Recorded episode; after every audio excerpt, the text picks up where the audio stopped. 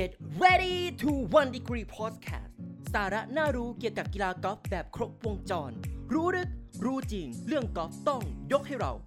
Only one degree of a difference can alter the course of the outcome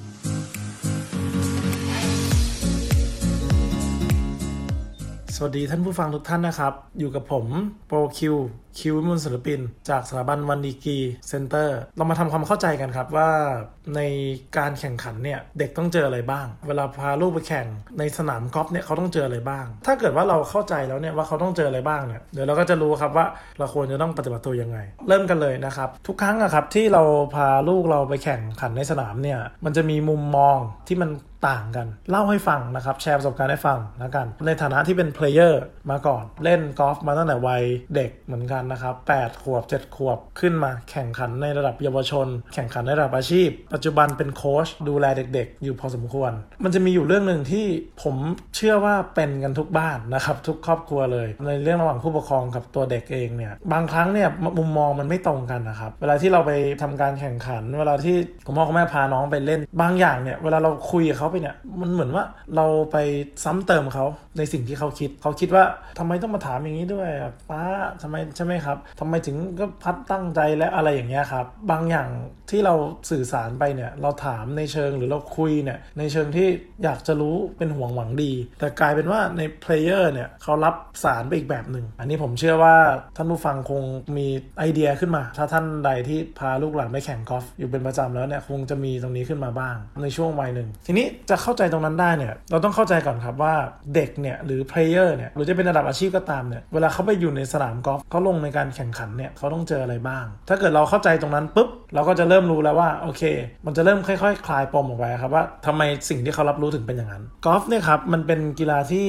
เราอยู่คนเดียวยิ่งวัยเด็กเนี่ยครับไม่มีแคดดี้อาชีพคู่ใจอยู่คนเดียวกลางแดดเป็นเวลา4-5ชั่วโมง ถ้าท่านใดเล่นกอล์ฟเนี่ยผมเชื่อว่าจะพอทราบอยู่แล้วครับว่าการเล่นกอล์ฟเนี่ยมันเป็นเหมือนความท้าทายอย่างหนึ่งจะว่าอย่างนั้นก็ได้ แต่ว่าในอีกมุมหนึ่งเนี่ยเมื่อเราทำอะไรสักอย่างได้ดีแล้วเนี่ยหรือเราคิดว่าเราทำได้เริ่มดีขึ้นมาแล้วเนี่ยถึงจุดหนึ่งเนี่ยเราไม่สามารถทำได้อย่างที่เราต้องการทุกอย่างร้อยเปอร์เซ็นต์ ซึ่งจริงๆ แล้วกีฬากอล์ฟเนี่ยมันก็ทำไม่ได้อย่างนั้นร้อยเปอร์เซ็นต์อยู่แล้วนะครับ ไม่ว่าจะเป็น Tiger Woods หรือใครก็ตาม เขาไม่สามารถที่จะควบคุมทุกอย่างได้ร้อยเปอร์เซ็นต์แต่เขาสามารถทำสิ่งที่ทำให้ดีที่สุดได้ เวลาที่เรารู้สึกว่าเราเริ่มเรียนรู้อะไร เราเริ่มทำอะไรบางอย่างได้ แต่พอไปทำจริงเนี่ยมันทำไม่ได้ตามนั้น มันก็จะมีความกดดันและมีความคาดหวังงงละเอ๊ยทำไมเกิดอะไรขึ้น ฉะนั้นสิ่งที่เด็กๆ เวลาไปแข่งกอล์ฟอะไรอย่างเงี้ยครับที่เขาพยายามทำกันก็คือพยายามเล่นให้ดีที่สุด เพราะว่าซ้อมมาเยอะซ้อมมาดีก็ต้องพยายาม ตีให้ดีให้ได้ ในส่วนหนึ่งเลยเนี่ยที่มีอิทธิพลมากที่สุดในวัยเด็กๆเนี่ยคือผู้ปกครองคุณพ่อคุณแม่ แต่ว่าเดี๋ยวผมจะคุยเรื่องนี้ทีหลังละกัน อาจจะเป็น episode อื่นๆ แต่วันนี้เรามาโฟกัสกันก่อนว่า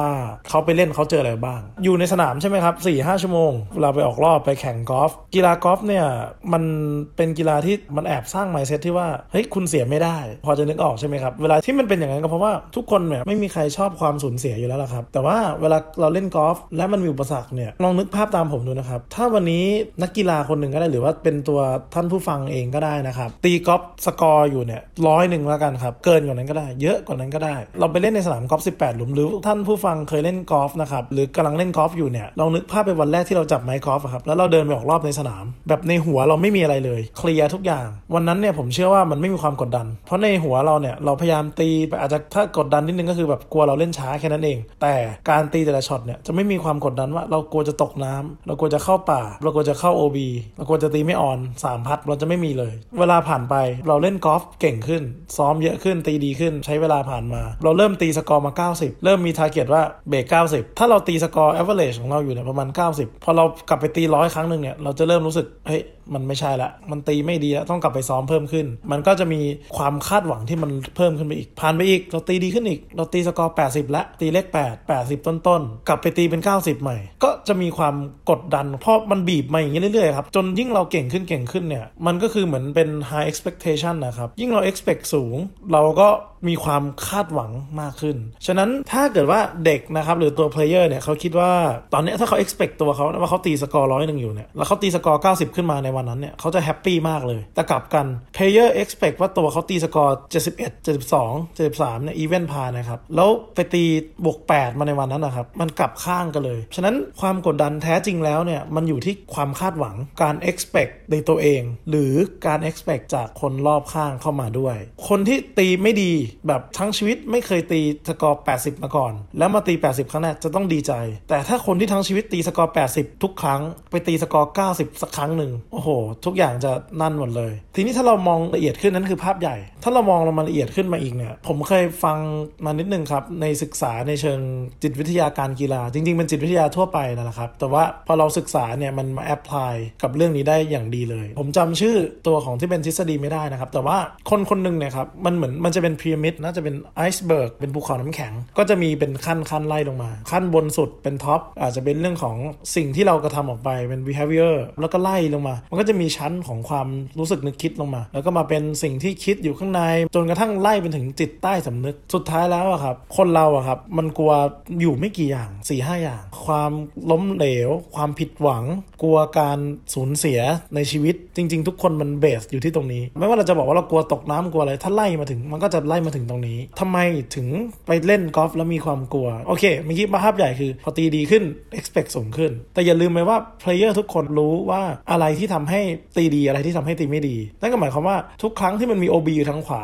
มีน้ำมีอะไรต้องตีข้ามนั้นหรือ3พัดไม่ได้อย่างเงี้ยครับเขาก็จะรู้แล้วว่าเฮ้ยถ้าไปตรงนั้นเนี่ยไม่ได้นะถ้าไปตรงนั้นเนี่ยเท่ากับสูญเสีย ภาพใหญ่คืออาจจะมองว่าโอเคสกอร์ที่มันเกินเยอะไปเนี่ยจาก standard ของเขาเนี่ยครับมันคือสูญเสีย พอภาพย่อยลงมาอีกในสนามทุกๆช็อตก็คือความสูญเสีย ถ้าเกิดเราไปทางที่มันเป็นอุปสรรค ทีนี้พอเกิดอย่างนั้นเกิดอะไรขึ้นอีกครับ process ถัดไปในหัวก็คือ เฮ้ย ต้องอยู่ว่ะต้องตีให้อยู่ต้องพยายามตีให้อยู่นะ กดดันละพอกดดันปุ๊บใครเดียวกับความกดดันกับเรื่องเหล่านี้ครับ pressure ที่มันเข้ามาอย่างเงี้ยได้ไม่ดี มันก็จะส่งมาอีกว่าร่างกายเนี่ยไม่เป็นธรรมชาติ ตีกอล์ฟได้ไม่เป็นธรรมชาติ ผมมีตัวอย่างหนึ่งชอบยกตัวอย่างประจำเลยคือ ถ้าเกิดว่าให้เราครับลองเดินบนเส้นปะบนถนนนะครับเคยเห็นเวลาตำรวจนะครับเคยดูในทีวีนะครับทดสอบคนที่แบบว่าเหมือนดื่มแอลกอฮอล์มาขับรถเขาอาจจะให้เดินบนเส้นปะบนถนน เพื่อดูว่าเราเดินตรงหรือเปล่า ถ้าเมื่อก่อนที่ยังไม่มีเครื่องเป่า กลับกัน ถ้าทุกคนเนี่ยเป็นปกติเนี่ยก็สามารถเดินได้ เส้นปะเราเดินไม่ล้มอยู่แล้ว เราสามารถ balance ตรงนั้นได้ แต่ถ้าผมกลับกันใหม่นะครับไอ้เส้นปะเส้นนั้นนะครับซ้ายกับขวาเนี่ยคือเหวทั้งนั้นเลย คือลงไปเนี่ยร่วงแล้วเรียบร้อยแน่นอน ลองนึกว่าเราอยู่ที่ไหนก็ได้สูงสูงขอบตึกที่ไหนก็ได้ที่ซ้ายก็เหวขวาก็เหวแล้วมีแท่งนั้นอยู่แท่งเดียวที่เราต้องเดินไปครับในความกว้างขนาดเดียวกันเนี่ยแล้วเราต้องเดินไปเนี่ยครับผมเชื่อว่าทุกคนไม่สามารถ performการเดินซึ่งเป็น motion ปกติของเราได้ คือเป็นการเคลื่อนไหวที่เป็นพื้นฐานของเราเนี่ยง่าย ๆที่สุดในชีวิตเราเนี่ยในการเดินเนี่ยที่เราเดินมาตั้งแต่เด็กตั้งแต่คลานแล้วลุกขึ้นมาเดินได้เนี่ยเรายังไม่สามารถที่จะ perform ได้เลย ฉะนั้นการเล่นกอล์ฟเป็นแบบนั้นเลย ทุกครั้งที่มันมีอุปสรรคอยู่ทางซ้ายทางขวา ถ้าเกิดว่าความคิดเราเนี่ยไม่แข็งพอไม่ดีพอเนี่ยซึ่งเดี๋ยวผมจะพูดอีกนะครับในอาจจะเป็นตอนถัดๆไปว่าไอความคิดที่ดีมาจริงเนี่ยผมมีเฉลยให้อย่างหนึ่งแต่เดี๋ยวต้องไปฟังถัดไป เฉลยเนี่ยแย้มให้นิดนึงคือมันคือเรื่องของทัศนคติของตัวเด็กนั่นแหละครับตัวเนี้ยคือภูมิคุ้มกันเกราะป้องกันสิ่งที่บอกว่าคนไหนเล่นได้ดีคนไหนรับมือความกดดันได้หรือไม่ได้ แต่เดี๋ยวเรามาลงรายละเอียดกันต่อใน episode ถัดไป พอเราเจอความกดดันขนาดนี้ครับ ถ้าเราทำพลาดเนี่ย มันจะเกิดการสูญเสียเกิดขึ้น สิ่งที่เรา perform ได้ปกติ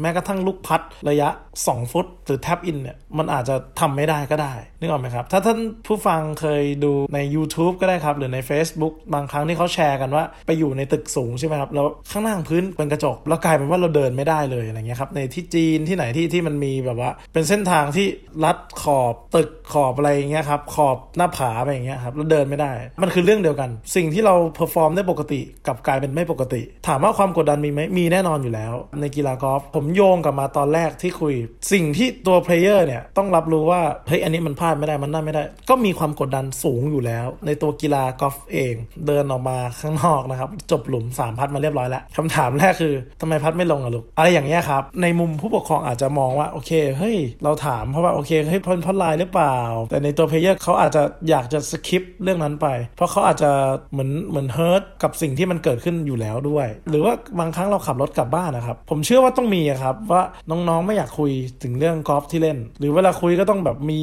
ทำท่าอาการหงุดหงิดหรือมีอะไรพวกนี้ครับ ส่วนหนึ่งก็เป็นเพราะว่าในบางครั้งเนี่ยเขาไม่อยากจะไป remind สิ่งที่มันมีความสำคัญต่อเขา อันนี้เดี๋ยวก็จะพูดอีกในอาจจะเป็นอีก episode หนึ่งว่าสิ่งที่มีความสำคัญของเขาเนี่ยนะครับก็คือผู้ปกครองนั่นแหละแต่ว่าจะเป็นรูปแบบไหนเดี๋ยวรอฟังกัน พอมันไป remind ตรงนั้นปุ๊บเขาก็อาจจะอยากจะ skip มันไปบางส่วน อยากจะแบบปล่อยวางไปบางส่วน เพื่อที่จะทำให้ตัวเขาเนี่ยไม่รู้สึกกดดันหรือไม่รู้สึกอะไรมากไปกว่านั้น นี่ก็คือ pressure ที่เกิดขึ้นในสนาม จริง ๆ มัน pressure เนี่ยมันมาจากหลายทางมากนะครับ เราลองนึกภาพเหมือนกัน การเล่นในสนามกอล์ฟ5ชั่วโมงใช่ไหมครับ ยืนกลางแดด เดินล้าหิว ร้อนก็ร้อนนะครับ อุณหภูมิร้อนมาก เราก็คงหงุดหงิดนะครับ เอาแค่ปกติเราขับรถไปไหนมาไหนครับ หรือเรานั่งรถไฟฟ้าเย็นๆเดินในห้าง แต่ว่า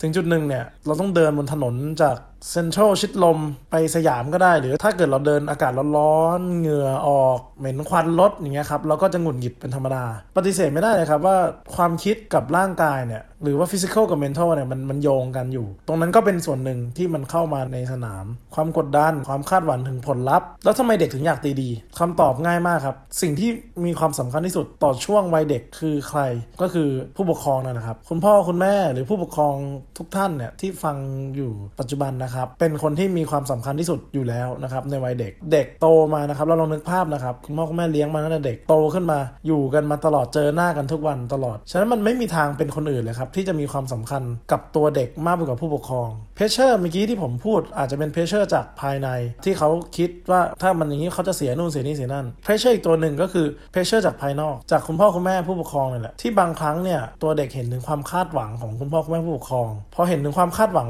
ตรงนั้นปุ๊บก็พยายามที่จะทำให้คุณพ่อคุณแม่ภูมิใจทำให้คุณพ่อคุณแม่รู้สึกว่าเขาเล่นได้อย่างที่คุณพ่อคุณแม่ต้องการให้เป็น มันก็เลยผสมกันไปผสมกันมา ผมยกตัวอย่างเพิ่ม บางครั้งเมื่อกี้ยกตัวอย่างที่อยู่ในรถใช่ไหมครับ ที่เขาไม่ต้องการพูดไม่ต้องการอะไรเนี่ย สุดท้ายแล้วถ้าเราไล่เข้าไปทฤษฎีที่ผมพูดไปตอนแรกครับลึกๆแล้วเนี่ยเขาก็ไม่อยากเสียคนที่เขารักไป เขาก็ไม่อยากเสียคนที่แคร์เขาอะครับ คนที่อยู่เขามาตลอดเนี่ยเขาไม่อยากสูญเสียตรงนั้นไป การที่เรา react กับไปบางอย่างเนี่ย โดยที่เราไม่รู้ตัวนะครับว่ามันันทำให้รู้สึกว่าไม่เชิงว่าลดคุณค่าลงนะครับ เป็นเรื่องที่มันลบอะครับ เป็นผลลบต่อตัวเขาไม่ได้เป็นผลบวกต่อตัวเขาเนี่ยเรื่องแบบเนี้ยทำให้เขารู้สึกลึกๆว่าเฮ้ยมันอาจจะสูญเสียอะไรบางอย่างไป ตัวเขาไม่รู้หรอกครับ ถ้าไปถามเขาเขาไม่รู้หรอกแต่ในเชิงจิตวิทยาเนี่ยมันไล่กันมาจนถึงเรื่องนี้จริงๆ episode นี้ผมฝากไว้ประมาณเท่านี้ ก็เดี๋ยวเรามาคุยกันต่อในเรื่องของการกระทำตัวคุณพ่อคุณแม่ควรคุยกับเขายังไงควรทำอะไรยังไงแบบไหนบ้าง วันนี้ผมโปร QQ วิมลศิลปินฝากลาไปก่อน ติดตามผมได้ทาง One Degree Center หรือว่าใน IG ก็ One Degree Putting น่าจะเปลี่ยนชื่อเป็น One Degree Center นะครับ ถ้าเป็น Account ส่วนตัวที่เกี่ยวกับกอล์ฟ qq.golf วันนี้ผมลาไปก่อนนะครับ สวัสดีครับ ติดตามทุกรายการของ One Degree Podcast ทาง YouTube และทุกที่ที่คุณฟัง podcast ได้แล้ววันนี้